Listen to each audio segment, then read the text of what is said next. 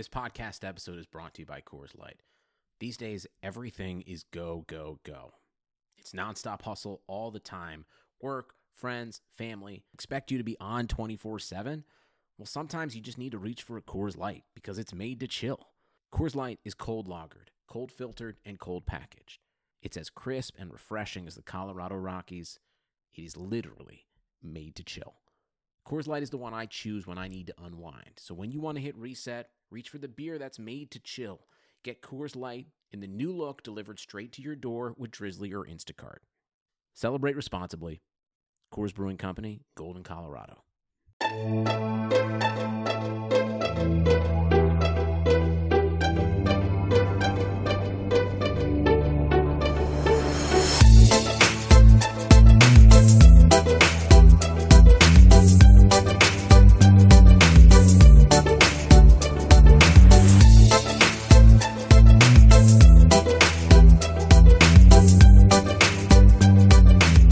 There, Knicks fans. How you doing? Uh, it is another episode of the Knicks Film School podcast. The Knicks are still standing, barely, and thus so are we.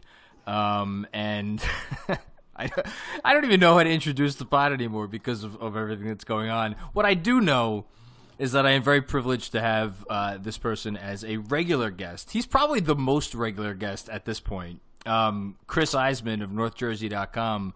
Chris, are you are you still standing? I guess is the first question I'll ask you. I am, but barely. I so I so we were we were starting to, to chat a minute ago, and we both agreed that this season has been emotionally draining. Our souls are have been have been beaten in a little bit. You, I, I mean, for me, I, I root for this team, so I have an excuse. What's your excuse, Chris? it's just been it's just been crazy already. I mean, we're 10 games in and we're already having, you know, the front office come out and make an impromptu press conference and the head coach is now on the hot seat already and it's just going to get probably crazier and crazier as the season goes on. It's just been you know, it, it this is like I don't want to say this is peak Knicks, but this is a very Oh, you can say it. it's it might be peak Knicks. Like I mean, we're certainly we're we're on that trajectory. Um, we're getting there. It's already been that level of crazy. Because last year, like things were pretty much they were 1765, but like everyone kind of knew that they were going to be bad. Like the expectation coming in was already going to be that like yeah, this is just part of the rebuild, and that they're going to suck, and then you know you will see what happens, what they can do in free agency, and then this year it's just it's. I expected them to win you know, I, I ha- I'm on record for saying that they were going to win 29 games, and now, like, I don't know if they're going to even get to that point. And Shit, so, I'm, I'm, I think I said 33. yeah. well, that was the thing. Like, it could have. I was anywhere between like 25 and 35. Like, I didn't really know what to expect from this roster. Now, obviously, the early results are not good. Well, I, I'm happy you brought up last season because it's it's funny because in terms of just organizational like um, the the things that you would think have an impact on the organization, last season was calm. Despite the fact that they traded away the best player the franchise has had in two decades, but I almost felt like like everybody knew what that was. That that was their bet. They made their bet. Now, obviously, they lost their bet this summer. You know, I don't want to hear about Dennis Smith Jr. And, and two future first round picks. They made a bet and they lost. Let's, all call a spade a spade. But it's like, all right, this is what it is. It, it's it's a thing that that they tried. Um, some people, I guess, thought it was crazy, but most people were like, all right, you know what? This is for for what they're trying to do and where they are. I get it. This see, this is peak Knicks to me because, like another organization, I, I, I would think they would just come out and, and fire the coach, but Right. not here because here, and this is where I re- what I really want to start with with you is like what what's going on here? Because we saw them chatting and let you I probably tweeted out a picture of them chatting it up at practice the other uh, yesterday. And like Fizz gives a response. Oh, I have two and a half years left on my contract. He knows what's up. They Yeah. they re- they didn't put a statement out on behalf of Mills, so it's like the non denial is essentially, you know, that that writing's it. Like, how can they go on existing in this state of I want to. I, I guess uncertainty would be the best word for it. I don't know. It, it's it's very awkward. Um, yesterday at practice, it definitely had a strange feeling. There's no question about it. It was like Fizz got done with us, and then he went over and he talked to Scott and Steve, and they were you know yucking it up, and you know there were some laughs, and it was kind of the whole thing was just kind of weird because it was so close to the Woj report came down where Steve was trying to sell Dolan that the rosters. We all know what the report was that he's trying to basically yeah. say that you know it's Fizz's fault. So it was very awkward. Um, it's just it's bizarre. Like the whole thing is is strange, and I don't really know. You know, I don't know how they kind of go on from that point um, because I don't know where like does Fizdale this is is he actually still trusting the front office at this point? Maybe he is. Maybe he's telling the truth, or maybe he's like, "What the hell? You know, are they trying to stab me in the back?" Like, you know, publicly he said the right things that he feels like they all share responsibility, but if he's injected with truth serum, I mean, is he saying the right thing, or is, is he saying it's actually he's thinking? I don't know. Um, it's all very uncomfortable and very awkward. It's just a strange situation. I'm, I'm just, I'm like trying to think of a scenario. So you're David Fizdale, right? You, I mean, I, I would imagine, I don't know how this works. You would know better than me. Do does someone tip him off before that's about to drop, or does he see that like the rest of us? It, I, I would imagine that when it dropped, somebody told him about it. It depends. I don't know.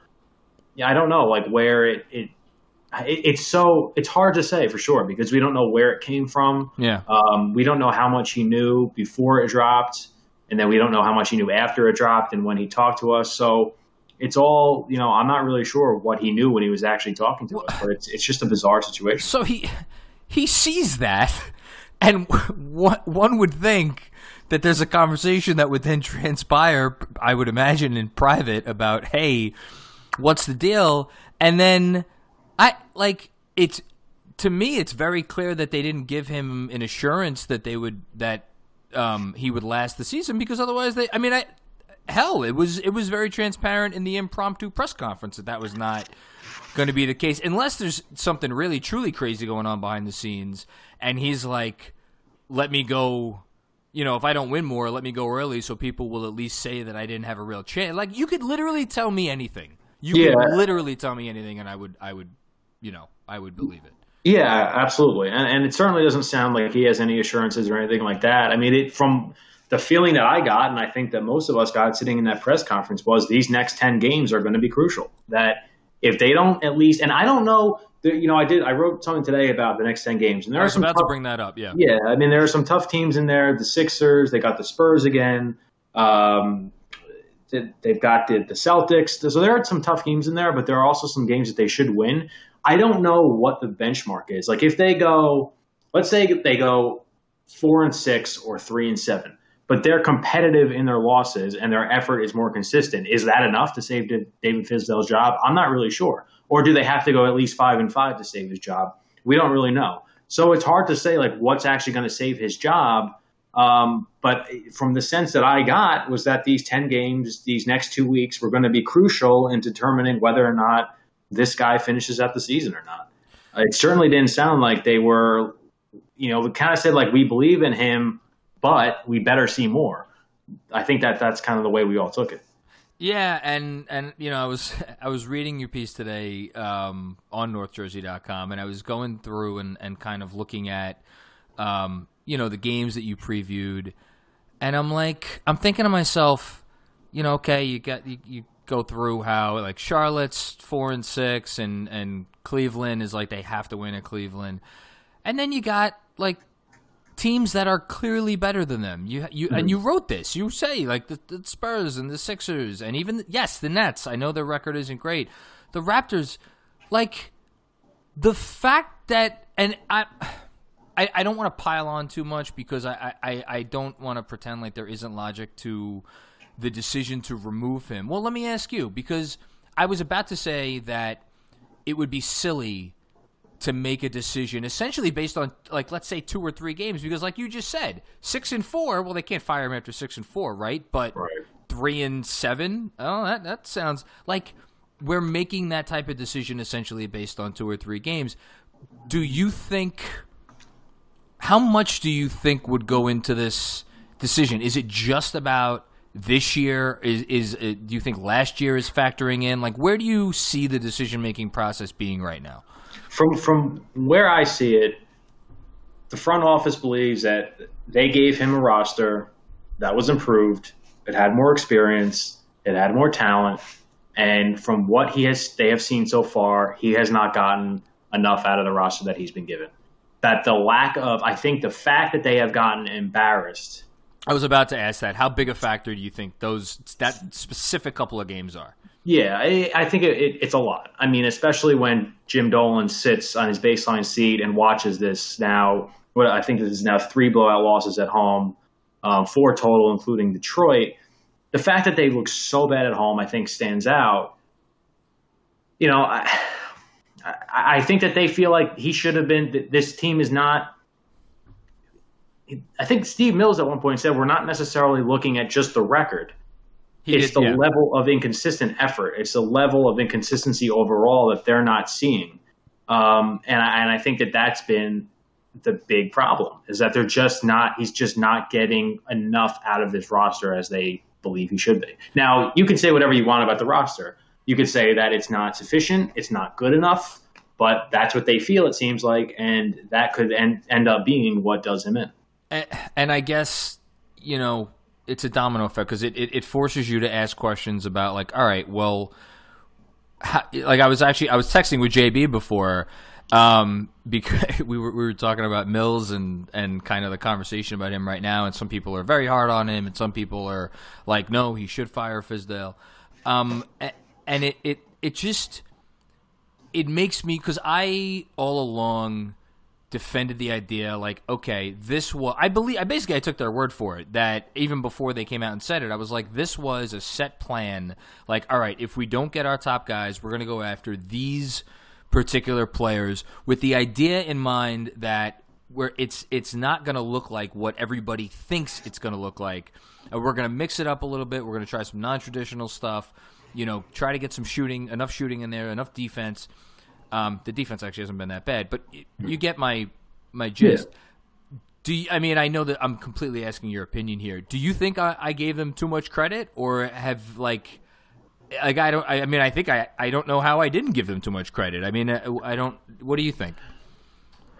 Well, clearly we all know what their plan A was. I, I, and and they yeah, I think that what you said is accurate. That they felt like we're going to go out and we're going to sign these guys, and basically like you know what you said is I agree with. We're going to bring in guys like Marcus Morris, um, you know, and guys who can play defense, Taj Gibson. Um, we're going to get some shooting in, in, there with guys like Wayne Ellington. And the idea at the time was that, you know, obviously Julius Randle had been a better three point shooter than this in previous seasons, and he kind of had improved in that area. So he can stretch the floor a little bit. Bobby Portis, obviously, the same deal. So we'll give him some shooting. We'll give him more experience. We'll give him some better defensive players, and we'll see, you know, what they can do with this roster. And it certainly should be better than um, a 17 win team, and they should be able to improve. And clearly, the early results are not good. I, I wonder. The other thing I wonder about the roster. Um, before I want to ask, ask you about the the report that came out yesterday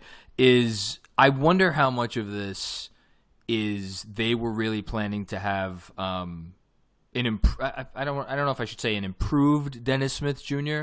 but like mm-hmm. basically like kind of the version of Dennis Smith Jr. we saw when he first came here last year. Like people forget already like there was the game in Detroit where he got to the line. I think it was like 18 or 20 times mm-hmm. or something, and he was just like really firing on all cylinders at certain moments when he first came here to kind of be the guy who could have the ball in his hands. And obviously, he, he was going to need to take a leap, but most people were concerned about, you know, his shooting, not his ability to like just be a like a, a just score, or even like act like a, a professional basketball player, which right. we didn't see. um, and I, I just I don't know. I guess the thing that is it still is banging around in the back of my mind is like how much were they really counting on that and how much did that really throw them off and is this Randle centric offense which clearly is is not working as with him as a starter which obviously gets into other issues. I don't know. Do you do you think that they were counting on on Smith like wh- what's your read I guess maybe on the overall like the organization's overall like feeling on Smith going into this year? Like, do you think it's changed? Like, where do you think they're at with him? Well, I, I think that they're surprised by how much he struggled when he was, when he played. Um, I think that the injury certainly did set him back. I don't think that there's any question about that. But I think that when he came back and he was playing, I think that there was genuine surprise that he basically, um, like you said, kind of looked like he had never played basketball before. Um, it, it, I think that that really, really shocked them.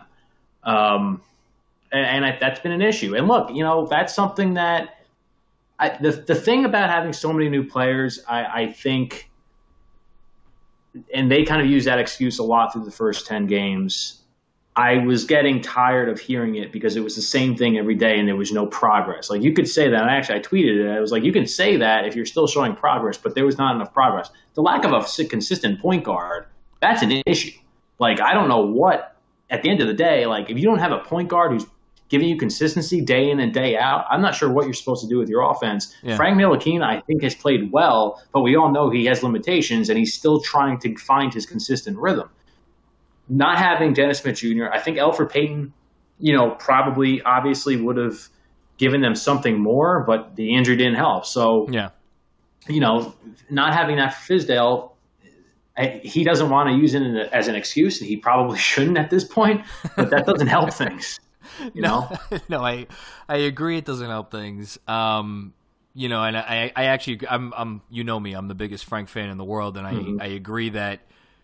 I, I think there's a world where he could be a starting point, a very good starting point guard in the league, but but not really in the offense that Fizdale runs. At least the starting offense he runs, um, and and not with like the lack of the lack of other shooters out there. Um, I want to kind of switch gears for a sec. So this this report comes out to Woj or Woj releases it with Makila, uh, Andrews. Yeah, um, uh, Malika. Who, she, Malika, sorry, um, who's new to the beat, by the way. Mm-hmm. Uh, now, the the phrasing of it is that sources indicate indicated that Mills is starting to lay the groundwork. What what that means exactly, I don't. I, I mean, your guess is, is as good as mine. Right. But I guess, I so I read that and I'm like, okay, this was purposeful. Like how? I, I don't want to you to like reveal any trade secrets, but like when when you see a leak like this or a story, I shouldn't even refer to it as a leak. When you see a story come out like this, like what what do you think? As like you didn't break this story, so what are you? What are what questions are you asking about it a- after you see it? Maybe is the best way to put it. Um, you know where it came from. You kind of think in your mind, like you, you sort of consider the the possible places it came from. Whose side would it benefit more to leak to, to give that out? Um, and basically why? You know, what's the timing of it? Obviously, after the press conference, that, that's kind of clear. But certainly the timing was interesting. Um, and who would it benefit to have that out in the open? Um, that's kind of usually what I think about when I see any anything like that. You know, whether it's that report or anything that comes out uh, with unnamed sources, it's always sort of like who who, who would benefit the most to, to give that out. Yeah, and and I asked myself the same question, and I'm like, well, is is this designed to have like more public pressure on Fizdale to try to like motivate the team. Like that doesn't really make any sense to me. So, and then I'm mm-hmm. thinking like, well, if if Fizz is really, I mean, because I I think in maybe not in New York where a lot of Knicks fans are frustrated with him, but I think the general consensus around the the, the greater I don't know uh, NBA media sphere, if you will, is that Fizz is getting a raw deal. Would you would you say that's accurate? Uh, yeah, I would say so. It, it, almost, it to me, it was like they're making him the fall guy when it really isn't all of his. The blame shouldn't be squarely on him. Yeah, which, I mean, I guess that would make the what we saw yesterday with them palling around at practice. I don't know. Maybe that explains it more. See these. How many other basketball teams, fan bases, have to ask, have to go through yeah, these conversations? It's like you know. Yeah. Um. All right. So let me let me we'll start to finish up, and I'll I'll I'll, I'll ask you. You know, you've been here since it's now almost two years, right? You came on. uh, yeah, about two years. Yeah. you said it yourself when you when you first started when we first started talking that things have been fairly calm overall. Mm-hmm. Do you do you get the sense that like this is this could get really really crazy? And oh, I yeah. I don't yeah. even know what that might look like, but what what is your sense? Well, yeah, absolutely. I mean, it, it's funny. I actually got a text from it was yesterday. I got a text from another writer that said, "I just want to officially welcome you to the Knicks beat."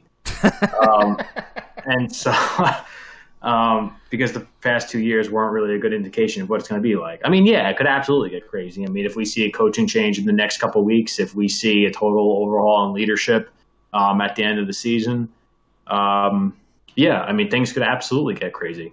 So, yeah, I mean, buckle oh. up because that's a that's that's if, a good way to prepare it.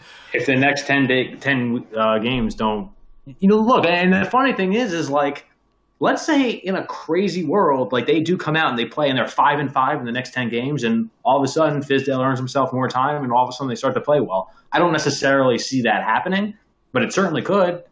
And then now it could be just everything that we just discussed is kind of like, well, I guess it was just a temporary thing and it passed. Well, I that, don't see it happening, but but that's what I kind of wanted to, to finish up with because regardless of what happens from here, whether they fire him t- by the time people are listening to, to this podcast or he lasts the year, I feel like this is the type of uh, like the genie. You can't put this genie back in the bottle. It's like a sign of just disorganization and i the, the thing that i felt best about as a fan over the last couple years isn't has nothing to do with i mean the young players help certainly the fact that we have all our picks all that stuff it's just that to me they seem to kind of be operating i dare i say it but like normally right like a normal yeah they or, were organization and now yeah. there's all this and like how I, put it put yourself in like the, shoes of people like observing and, and rooting for this team eventually to get out of its own way. You talk to a lot more people on the on inner circles around the league than than and obviously any anybody listening to this. Like how much weight does this stuff really carry, or is it more, or, or am I actually making too much of it? And is it like not as like sky is falling as maybe I, I think, or is it somewhere in between? Well, I, I, think that anytime stuff comes out like this, it's always going to be you're going to hear those you know same old Knicks, like just more more chaos with the Knicks. Um, there's always going to be questions about you know well, why do they have a press conference then? Like who made them do it? Um, why are they making Fizdale the fall guy? It's just another coach who's gonna they're gonna burn through and make him the scapegoat, and then they're gonna hire another guy, and if it doesn't go well, they're gonna make him the scapegoat, and so on and so forth, and on it goes. So I think that that's kind of how it's perceived fair or unfair, accurate and inaccurate. That's kind of the way people are always going to have different views on what's going on. There are probably going to be people who say, are saying, well, the head coach isn't getting the results. And guess what? This is what happens. It's a results oriented business, and you don't get what's the most out of your team and the roster that you're given, and you don't meet expectations. Well, guess what? You're going to be fired. So I think that there's always going to be differing views of, of kind of what's going on right now. Yeah. Um, yeah, it's about it's about what I thought. I I don't know what gut feeling. Um, next time we're we're doing this podcast, whatever it is, a month from now, you think David Fizdale is still employed by the Knicks? Oh boy. Um, you know, I thought about this a lot today, whether it's actually going to happen or not. I I would say that there will be a change made. Um, and, and I'll be honest, I won't necessarily agree with it because I don't think that midseason coaching changes ever actually accomplish much in any sport. Could you? Um, uh, do you mind if I ask you to like? Because yeah. I agree with you completely. What What's your rationale for that? Because I think you're 100 percent right. I just think that like we're we're 10 games into the season. We'll be 20 games into the season when he's fired. They'll have if he's if he is indeed fired, they'll have clearly underachieved, and the roster will be bad. So if they fire him, and I guess it'll send like a wake up call to the players, and it'll be just look, we we found a guy to put the blame on. But at the end of the day, like their record isn't all of a sudden going to go on a huge winning streak. I don't think. I mean, unless the new coach. I mean, if if there's if a coach knew. If there's a coach on the staff who knew how to fix this, I would imagine he would have already said something like, "Hey, let's try this and see if we can make these adjustments and we would already be seeing those results. I don't know how much a midseason coaching change is, is going to make a difference. I it just well, I don't know. Yeah, that leads to the the only other um, immediate follow up I had, which is that if if there is a change, um, do you think they go in house? And if they do, like who who would you place your bet on getting the job? Or if they went out, do you think there's a possibility they go outside mid season? It doesn't happen very often. Yeah, we've seen it. I think with George Karl, maybe once yeah. or twice, and I think um, there's one more that uh, that it's I'm, rare. Yeah, it's really rare. Yeah, so it's really what you, rare. What do you What do you think? So this is I have no uh, you know this is completely my opinion, and I have I have no I have not spoken to anybody specifically about this. I my I put my money on Mike Miller getting the job. Really? Um, yeah, yeah. But I, like I said, that's totally I could be completely wrong. But that's if I had to make a bet, that's who I would put the money on. I, I keep saying I'm going to let you go, and then you keep saying things that make me want to ask you another question. so Mike Miller is obviously he was the coach at Westchester for several years. And in my my estimation, incredibly well respected coach, did a phenomenal job down there. I again, I know you don't have any inside info on this, but he was he came aboard the staff in August, right? Mm-hmm. So yeah, yeah. I I I when I was thinking about this the last few days, my thought was that did they bring him up almost with this type of thing in mind, and if like and who like who in the organization is really the biggest who are the biggest champions behind the link between like the development stuff they have going on at Westchester and like how it relates to the big club? Because I mean obviously there's Craig Robinson who was mm-hmm. all in at uh, Allan Houston was the GM of the Westchester um, component of the organization for a bit. I is it is like Mills big on that stuff? Is Perry are they both? Like where what's your read? I, I honestly not to be to cop out, but I, I, think that that's kind of they all are in a lot of ways. I, okay. think that they all. No, that's fair. I didn't you know, know. Yeah, no, like, I think Miller. Um, I think that they really like the way that he ran, and again, it's, it's you could say what you want. It's a G League team, but I think they like the they like the way that he ran that team. Um, they're big into development. I think that they feel like they developed uh, those guys down there well. Um, you know, when you talk to people like Kadeem Allen is a guy that they bring up a lot um, as somebody that they really developed into a, a, good NBA player or somebody who has potential to be a good NBA player. So I think that they really respect his development um, abilities and the way he ran that team last year, G League or not. And so I think that there's definitely support there. Now, could it be Keith Smart? Yeah, absolutely. But I, like I said, I would put my money on, on Mike Miller. Well, if there's a change, um, if there's a change, and again, I, I'm I'm with you. I, I, it's funny. I hope that there's not, but if it was Miller, part of me would be really, really, really interested to see what he could do. Yeah. Um, yeah, absolutely. Yeah. Um, all right, I have monopolized enough of your time. We we both have. Uh, we're we're recording this before the Bulls game. Um, who knows? Maybe uh, maybe there'll be another impromptu press conference. Maybe maybe Jim Dolan will get out there behind the oh, mic boy. after the game tonight and uh, I don't know if, uh, if he's uh, does, he doesn't even travel with the team, does he? I don't I don't think he does. Uh, no, yeah, there's yeah. probably a better chance of you or me taking over as coach next week. uh, there probably is. Um, Chris, I, I can't thank you enough for, for hopping on. Anything um, anything you got going on that you want to you know shout out? Uh, yeah, no, just um you know, follow, uh, you know, on Twitter and at northjersey.com because, you know, obviously whatever goes on over the next couple weeks, you know, we'll be all on top of as, every, as everybody else will be. So, you know, thanks everyone for following along and, you know, keep, keep checking up. I will give my usual plug. If you are not following Chris Iseman on Twitter, if you are not subscribed to northjersey.com, like what are you doing? It's not i don't want to say how much it, it's not that much money. It's it's like you, you know you you're going to spend more on coffee tomorrow probably than you will. It's accurate. It, it seriously is. So it's it's just it's the most level-headed consistent just really good information, which is all. I mean, all, all, Knick fans ever tell me is that's all they want. They don't they don't need the slander or the slant or anything, um, and that's what you give, and, and that's why I love having you on. So, um, you know, thank you for uh, thank coming, you. giving a few minutes. Anytime.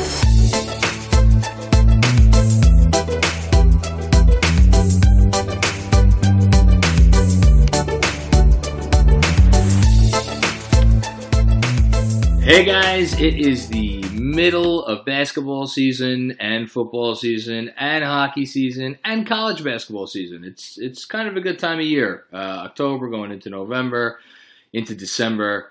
If you're looking for tickets for any of these events, you know Vivid Seats is your top source and there's a lot of different perks that come with going to Vivid Seats. Obviously, the Vivid Seats app, which you can get on the App Store or Google Play. Just download it, and once you do, you're automatically enrolled in the Vivid Seats Rewards Loyalty Program, which is great because it allows you to earn credit back. Um, so every purchase, remember, is backed by 100% guarantee from the biggest concerts to biggest games, theater. You know, you got the holidays coming up. You might have family coming in from out of town whatever it is. If you need tickets, go with Vivid Seats. And best of all, we can help you get some money off because when it's time to buy, new users enter promo code OVERTIME. That's O V E R T I M E at checkout to receive a discount of up to $100. Okay, so we're back. We have uh, just witnessed the New York Knickerbockers fall to two and nine. They drop uh, a game one twenty to one hundred oh two to the Chicago Bulls on the road, um, and I I wasn't sure if I was going to do a post game pod uh, after speaking to Chris Iseman a little bit earlier, but you know, we have our wonderful, our trusty, our knowledgeable, our amazing Knicks Film School intern, Chris Percy Persianen. Chris, how are you? I'm good. I think that's too much. Uh, too much of a build. Nah, no, it's it's fine. And anticlimactic were, for it to just be me. Yeah. Nah, you were like, let's we we sh- you know, if you ever want to have me on the post game, we sh- I'm like, you know what? Let's fuck it. Let's talk about this game because sometimes you just sometimes you just have to talk it out, right? That's just it's helpful, especially in 2019. Yeah, it's all about therapy yes, session. It's all about talking it out. So I, I I literally said to you before we started recording, I'm like, I don't even know where where to start. And, and before we before we talk about, I guess the game itself, I'm I'm curious what what your what your thoughts are because I am having trouble even like focusing on what's important at this point after after the events of the last couple days and you know we had the impromptu press conference and obviously the report from yesterday that Fizz is on on thin ice or whatever whatever terminology you want to use right and now it's like are are we are we looking as fans to root for improved play style because we want this thing to work under this coach? Are we like are are we are we thinking, you know what? Maybe it's not the worst thing to get a new coach in here. I th- this all has me so backwards if I'm being completely honest. Um, yeah, and, and laying my I soul there. Where where like you as uh, here's what I want to ask you. As you were watching the game tonight, like what were you th- like? Are you just rooting for a win? Where where are you at after with this game? I was gonna say, I was gonna say, you're probably gonna ask me what was I rooting for. Um, the the R.J. Barrett triple double watch kind of performance there. Um, that was a thing. That kept, was a thing. Kept kept me uh, from from just crying, but um, listen, I gotta say, like, it's to the point where y- you know, it's like one of the guys gets to the free. Th- we're shooting sixty five percent from the free throw line on the season, which is really hard to do. That's like a college to the free throw line, like, and you're just like, please just make one. Um, one or two. you're rooting for one or two. yeah.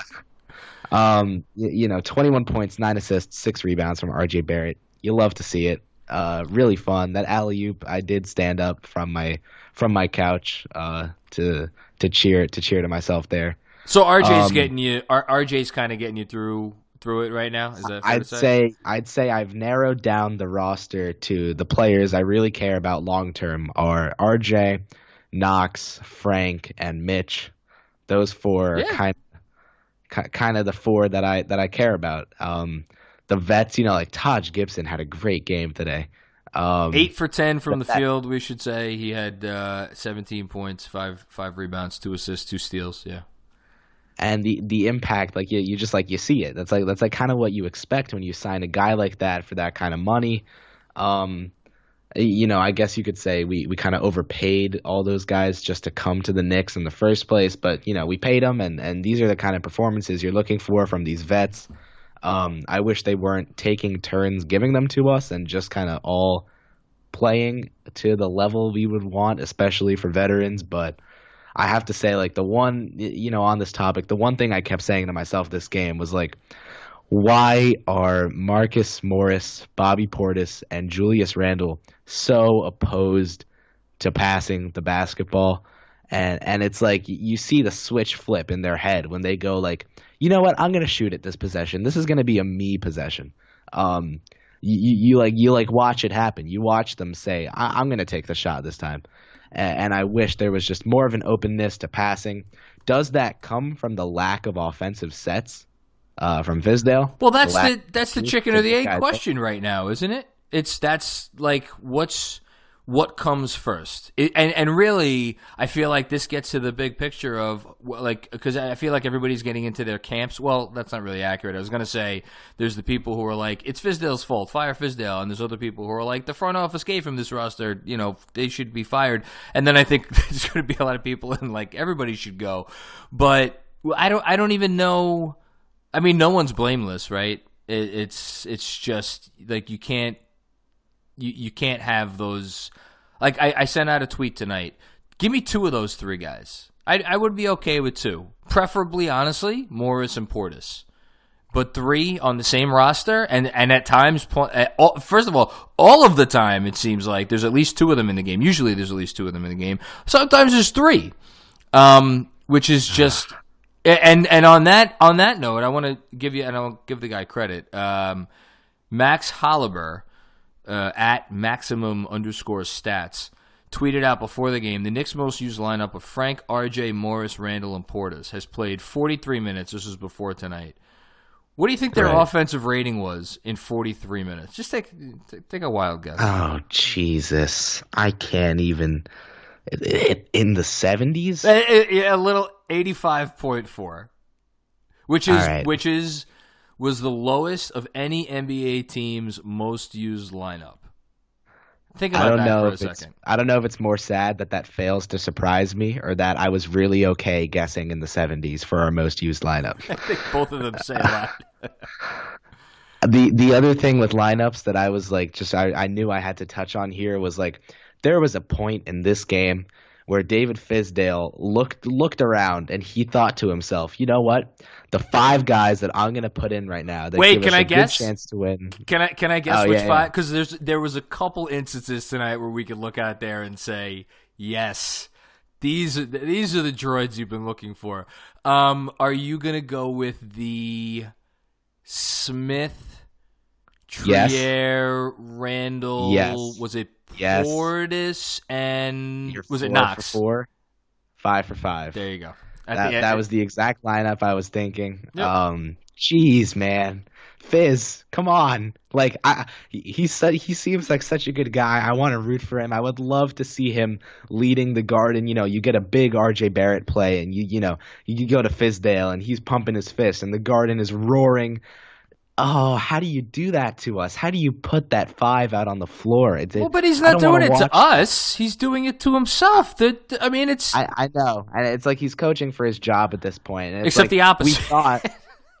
we we would think like, all right, you know, the guys at the, you know, he's coaching for his job. He's gonna sacrifice youth development to get wins, and he puts out that lineup, and it's like, okay, there's clearly just like he wants to not be the coach anymore. Like eh, I don't know what else to even. No, I mean, so I, I said it a few minutes ago on the Periscope. Um, tonight, the Knicks took 88 shots. Um, 40. Uh, make sure my math is correct here. Yes, 41 of those shots were taken by Julius Randle, Marcus Morris, and and Bobby Portis. And and th- that's not to say that there are that there couldn't be you know, nights where those three guys should take that many shots. But when so many of those shots are of the variety that is. Ex- I'm so happy you said that before. That that are essentially a hijacked possession because there are, you know, how many guys in the league really have the right to hijack possessions like that? I mean, I said I said that exact thing on the the pod we did together. I said, you know, there are points where where where Marcus Morris just like implodes offensive possessions by the means of you know what? I'm gonna take the shot here. Let's do a, a dribble, dribble, hezzy, step back, deep two, contested, and that that's how this one's gonna go. Um, it's like you know, like I I don't know, I don't get why, I don't get how it, it's happening. Is Fizdale enabling this? randle those air balls, the he barely hit the bottom of the backboard. Like I, I don't know, like is Fizdale telling them like just keep shooting it, guys, just keep like. You would think that like you know when a team is struggling offensively, you would want to force some ball movement and get some open shots. And that's and that's the thing. That's the thing is every you know what uh, every team should has to have a guy. I'll even go further that late in the shot clock, um, if nothing's working, that they could get you off a decent look. So let's just say, for argument's sake, every team has two of those guys so they could have one on the floor at all times and one of those you know and there are i don't know 15 20 maybe a few more players in the league who, when they decide to go rogue early in the shot clock, you're like, okay, that's fine because it's, you know, insert name of player here. Um, right. None of those guys work here. Um, Julius Randle, Marcus Morris, and Bobby Portis, of those 42 shots, they made um, 14 of those 42 for an even 33%. And on the year, and these numbers were going into tonight, yeah, Julius Randle shooting – an effective field goal percentage of 46, which is abysmal. Marcus Morris, effective field goal percentage of 504, which is nearly 100 points higher than his actual field goal percentage because he has been hitting threes at a good rate. And then Bobby Portis bringing up the rear, field goal percentage 38%, effective field goal percentage. You, you almost you couldn't write this. This is so bad. 42% effective field goal percentage for Bobby Portis this year for a big man in the league. It's like in 2019. You go on like you go on like NBA 2K and you set every every rating to 25 and you just put them in to see what happens and you get something like this. Yeah. Like like uh, it's like a create a player gone terribly wrong on purpose. Like you're purposefully putting in the worst player you can to see how they'll do in an NBA game and that's just like half the Knicks roster. It looks like that at this point. Um, and you you know you go through. So for anybody who didn't watch this game, again tied going into the fourth quarter at 85. The Bulls went on a 22 to um, nothing run, and you know Coby. So like Coby White is going to get a lot of the attention from this game because he made uh, set a Bulls record, I believe, for seven three pointers in the in the fourth quarter. Um, and he deserves all the credit in the world for that. But this is a guy who came into the league shooting or coming in came into the night, excuse me, shooting 21% from deep, it's like, you know, if you're going to have a guy beat you, that, like, fine. If that guy goes off on the fourth quarter, you kind of, to a certain extent, tip your cap. They weren't wide open. It was guys playing off of him. But again, that's kind of a guy that you, like, you play off. I mean, maybe not after the first two or three went in.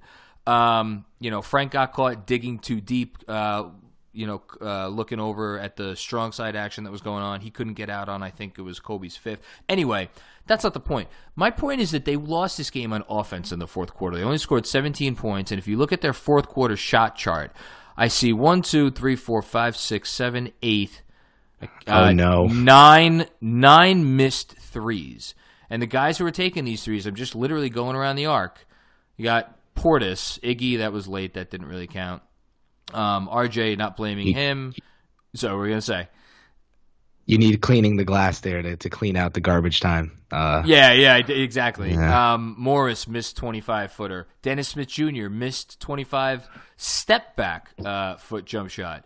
Um, oh, yeah, you needed that one. Julius Randle misses 24 foot three pointer. It's like this. It's not like some people might look at that and say, well, it's 2019. You're, those are good shots. They're threes. They're not good shots when there's not an attempt to get a better shot. And if you, the most damning thing about the fourth quarter is if you look at the the Bulls shot chart, there's a cluster of ten little circles all around the basket, which mean and the rest of the circles were all out on the three point line. They were either shooting threes, but they got a ton of looks down low. The Knicks had three three shots in the fourth quarter around the rim in the in the Jeez. yeah in the restricted like that is you're not doing your job trying to generate a cohesive offense if if your your team you're is only getting three looks at the basket um you know in the fourth quarter what I find myself saying a lot when I see Julius Randle or someone like that, you know, again, like we said, hijack a possession, um, is like if the shot clock, you know, like whatever the shot clock is, subtract 10, and maybe I'm okay with them taking that shot. maybe Um, but it's like I can't I can't imagine. Uh, uh, I don't know. Again, I don't know if it's coaching. I don't know what it is. But a situation in which you see these shots get taken over and over again, not just in the same game, but game after game, and you think like, yeah, this is okay. We'll get something out of this. Th- this will be all right in the long term. You, you know, like th- things will be all right. We'll let them keep shooting it, and, and and things things will be fine. We'll get some points out of this. Like I, I can't. I don't know how you see this as okay. Again, I don't know if this is Fizdale. I don't know what's happening here, but it's not. It's not NBA basketball. Is the point? And, and uh, you know, we have an NBA team out on the court shooting like it's uh five one on ones happening at one park at the same time with one ball. I don't know what, uh, what what's going to come I'm- out of this, and it's like it hurts to watch. No, it, it was, and it was, and it was funny because they were tied at 85 going into the fourth, and all I could think to myself was, God, they do not deserve to be tied in this game. And it just did it feel like they were like the i- i- on even par with the Bulls after three quarters. It felt like um like a false false something to me. I don't know. Uh, yeah, I don't know. The other, the one, the one more, one more stat I wanted to bring up was that, um, and again, I don't know if this is on coaching not making the right adjustments. I don't know if this is players just not. I don't know if it's that they don't care enough to make these adjustments, but in the last two games that the New York Knickerbockers have played basketball, I love that that's what that's what you want to call it. Uh, we have let Collin Sexton and Coby White combine for 12 made three pointers and 58 points overall. Woo! And it's like the, these are not like you know we let Harden score 51 on us or was it 61 on us at the Garden? Yeah, he didn't break Melo's record. It was 61. Yes. Like you're oh, it's James Harden. That's all right.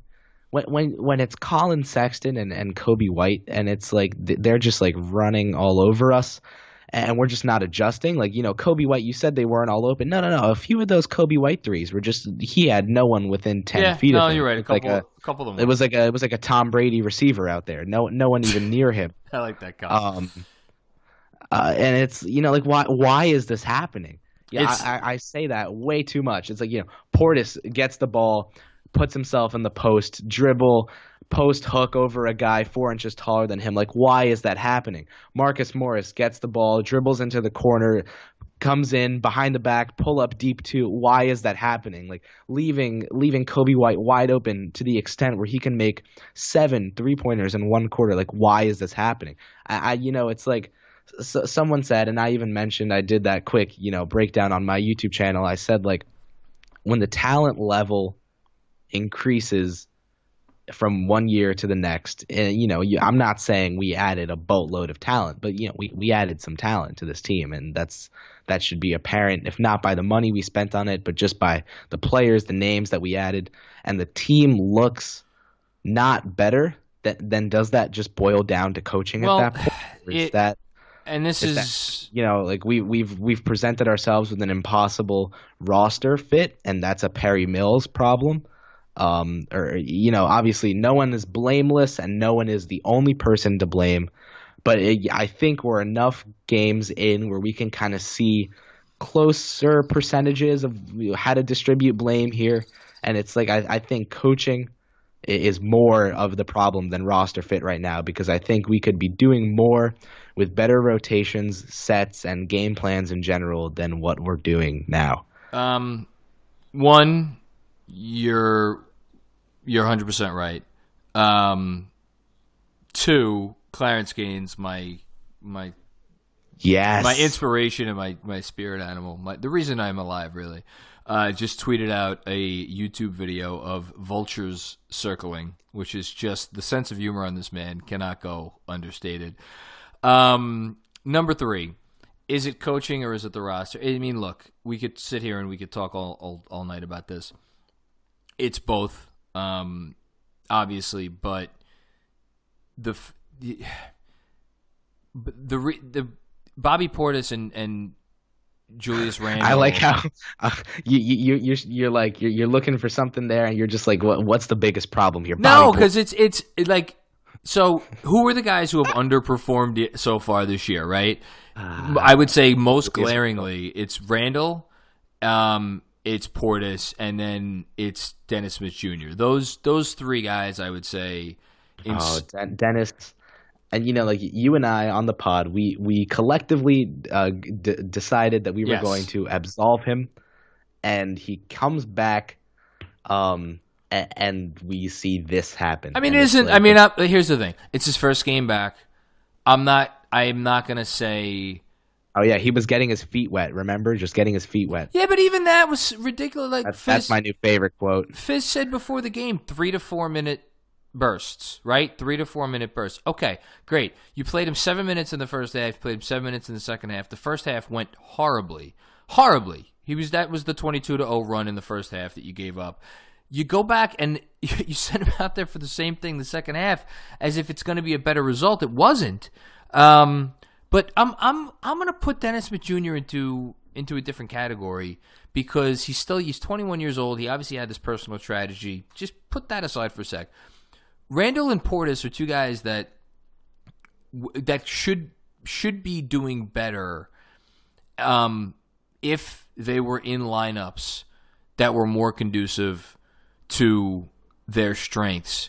And I I don't know I don't know that there are lineups that are are available to this coach to really maximize them. But then at that point, you have to make changes that may be, you know, painful changes, like maybe not playing Bobby Portis a whole lot of minutes, um, maybe moving Julius Randle to the bench, which is something that I've now been I've been talking about for, um, I guess, too long. Yeah, well, I mean, I first really went hard on the idea I think last week, and um, I don't know how much longer Fizz is going to be the coach, but I don't think he's going to take me up on my advice. There's more that he could be doing. Um, of course, it's not all his fault, um, uh, but it's just like, yeah, it's uh, it's not pretty right now. And even the good things like Barrett, like Frank, played some really nice defense in the first half, like Taj, right? It's like God, how much would you love to watch this team if it was just the kids, right? Just the kids, and like Taj, and like I I love Wayne Ellington. I know he's had you know a bit of a rough go so far, but like Wayne and like Marcus Morris, right? and just and yeah. like and like you know give Dotson some more minutes and. Um, and isn't that isn't that what Perry tried to do in Sacramento when he had the kids and he added like Z-Bo, George Hill, and yeah, and, and, and it and it, kind of a disaster, but it wasn't like it well wasn't because terrible. the offense because the offense went through those guys earlier. The offense went through Zach Randolph and George Hill, um, and they pl- they did not play team. It just it was it was a bad mix, right. and and this is this is a bad mix too for different reasons, and um, yeah, no one's absolved, no one's absolved, and yeah. I I just don't know I don't know how this is supposed to. I don't know how this is supposed to get better anytime soon, as long as as things stay. And and that's that's right. That right there is my reasoning for not maybe not firing Fizdale. I think I don't. I, I think that he's not doing it for us right now at all, and that's becoming increasingly apparent as each game goes by. Especially because you know, like you can look at him as why we've been bad, but no one, no one expected the Knicks to be two and nine with the schedule we had through the first eleven games. Yes, and I think Fizz maybe gets the most accountability for that, but it's also like do, do, who who's hiring him and who hired Hornacek and Fisher and Isiah Thomas? Well, and, and that's like I, am I'm, I'm a known now at this point Steve Mills non-supporter. Um, I am a supporter of his termination as president. Um, I don't. He's he's really not doing it for me, and um, I can't like you know if I had to pick one if I had to pick one guy to drop from the staff, it's Mills. Um, again with the Hardaway and the Baker stuff, the contracts there, and it's like he just hasn't shown me any reason to want him on my favorite basketball team's front office staff. but it's also like Fizdale. I think now, especially after this game, des- deserves uh, a really good amount of of accountability of blame here for what we're seeing out on the court. You know, as as Perry and Mills referred to it, like the product that has been put out on the court is not what we expected, is not what they expected, and they think, you know, like what was the what was the quote? Someone wrote like Mills has sold this team to Dolan as a team that is comprised to be an Eastern Conference contender. That that was the quote. Yes. Like, jeez, I don't like. Uh, Mill, I, I think Dolan. I don't know if it's like a blind faith that he has in Mills to just like do things right, but it's not working out for any of the parties involved. Um, I think it's Mills' time to go. I think if Perry goes, which I don't think he should, because I like Perry actually. I think he's done a good job since getting here. Um, uh, yeah, but it's like who who's the common denominator, and it was it was Bondy who wrote an article uh, that that it's Mills who's the common denominator, and I I'm going to agree with him there. Um, yeah, I mean, all you have to. I mean, look, he's he's he's been he's been around. He's been around for a long time. He's been around for a lot of different regimes. Um, not in charge a lot. Not in charge a lot until recently, but he's he's been around. Uh, I have um, I don't know. I have a I have a if you if you ask me to bet on which of these three guys, Perry Mills or Fizdale, will be back opening night next year, I'm not I'm not sure that I would feel comfortable placing money on anybody. Um, I don't know. Uh, I don't know. I'm usually pretty good at coming up with some kind of answers, uh, but uh, I'm just kind of at a loss right now. Because um, optimally for me, we we we have Perry as the guy who's back, and Fizdale. You know whether again, I think a lot of this is I, his fault directly, but I, I would like you know there's a lot of candidates out there that I would prefer. Um, we could start with like yeah, again Becky Hammon, but like Dave Dave Joerger too um, is someone who I like. Dave Joerger's a uh, good coach. I mean, look, there's there's but th- that's the thing, right? There's good coaches out there. Friggin' Jeff Hornacek won Coach of the Year before he came here. Mike D'Antoni won Coach of the Year after he left here. Um, you know, it's it's not, you know, I mean, friggin' Larry Brown. Even I mean, I hate to bring that up, but Guy's one of the most oh. respected coaches in the history of basketball. He came here and it was like he didn't literally forgot what he was doing. Um, you know, whatever the phrase is, once is a once is an accident, twice is a coincidence, three times a trend. Well, it's you know, th- and this is what this is what Knicks critics go back to this this line of thinking and line of talking, um, which is that it's the Knicks. The Knicks are going to nick, and I that's what I always f- fight back against because I refuse to believe that just because an inorgan- eh, because an organization has been inept in the past that they will continue to be inept in perpetuity. Um, but in order to do that, you need to pick a path to get to escape from the you know the darkness, um, and it needs to be a path that you either commit to. Um, or well, I mean, it's it's it has to be a, de- a decent path, and you have to commit to it. The problem is, what if and and bad organizations do this? They they think you know that the path is like, oh well, we tried this path, it's not working. Let's let's switch. Um, I mean, the only saving grace is that if and when these guys are all gone, they'll leave behind a young core of players who I think are really talented and and you know should help whoever ends up taking these guys. Yeah, whatever whatever roster comp and you know, our coaching staff we have in the future, like these guys are going to be uh, contributing basketball. Yeah, these are these are real NBA players that they that they have. RJ Barrett's like again, I don't he's not a number one, but whether he's a number two or number three, he's he's really really good. Um, so yeah, I think all right. We've t- we've talked about this game for just about a half an hour, which is probably 25 minutes more than it deserves. Um, Chris, uh, why don't you plug promote something before we uh, before we get done for the night? Oh well, I'd say my uh, my Twitter is the place to go. Uh, Twitter.com slash Chris Persianen, my full name. Um, that you know that that's where I have uh, my the link to my YouTube channel. I have uh, my most recent episode. I titled it uh, appropriately, like an emergency David Fizdale episode. I, I, recorded it the second I got home from from high school. Yes, from high school. Um, uh, what the day that you know the, the Fizdale news came out, got right home and recorded that quick, just quick 15 minute episode on my thoughts. Went into my thoughts on Mills there too. Um, that that's where you know Twitter. I put some in game thoughts, some post game thoughts, and my YouTube channel too is where uh, where the majority of my time is spent just recording and, and getting stuff on there, sharing my thoughts on things on on sports. Sports talk with Chris P is what I call it. Um, and that, that's that's really what it is at heart. So my Twitter is where all that can be found. And would, and you I should would, go you should go to Chris's Twitter. Um, there is uh, there'll be I'll have your Twitter name in the you know tweet featuring uh, this episode, so it'll be easy to find.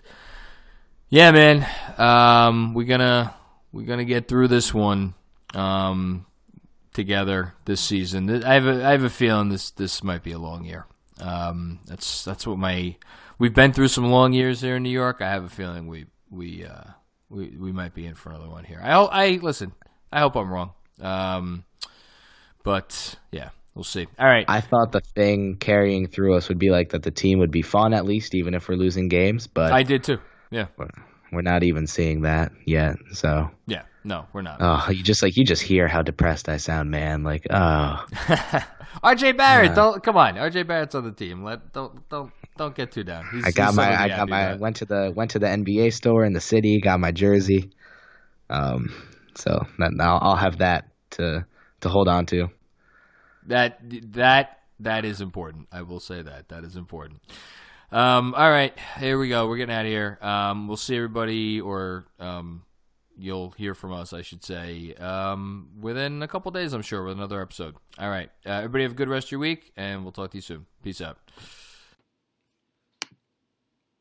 Before we get out of here, quick word from the one and only MyBookie you know mybookie.ag because you've been hearing me on the pod talk about mybookie for a few weeks now.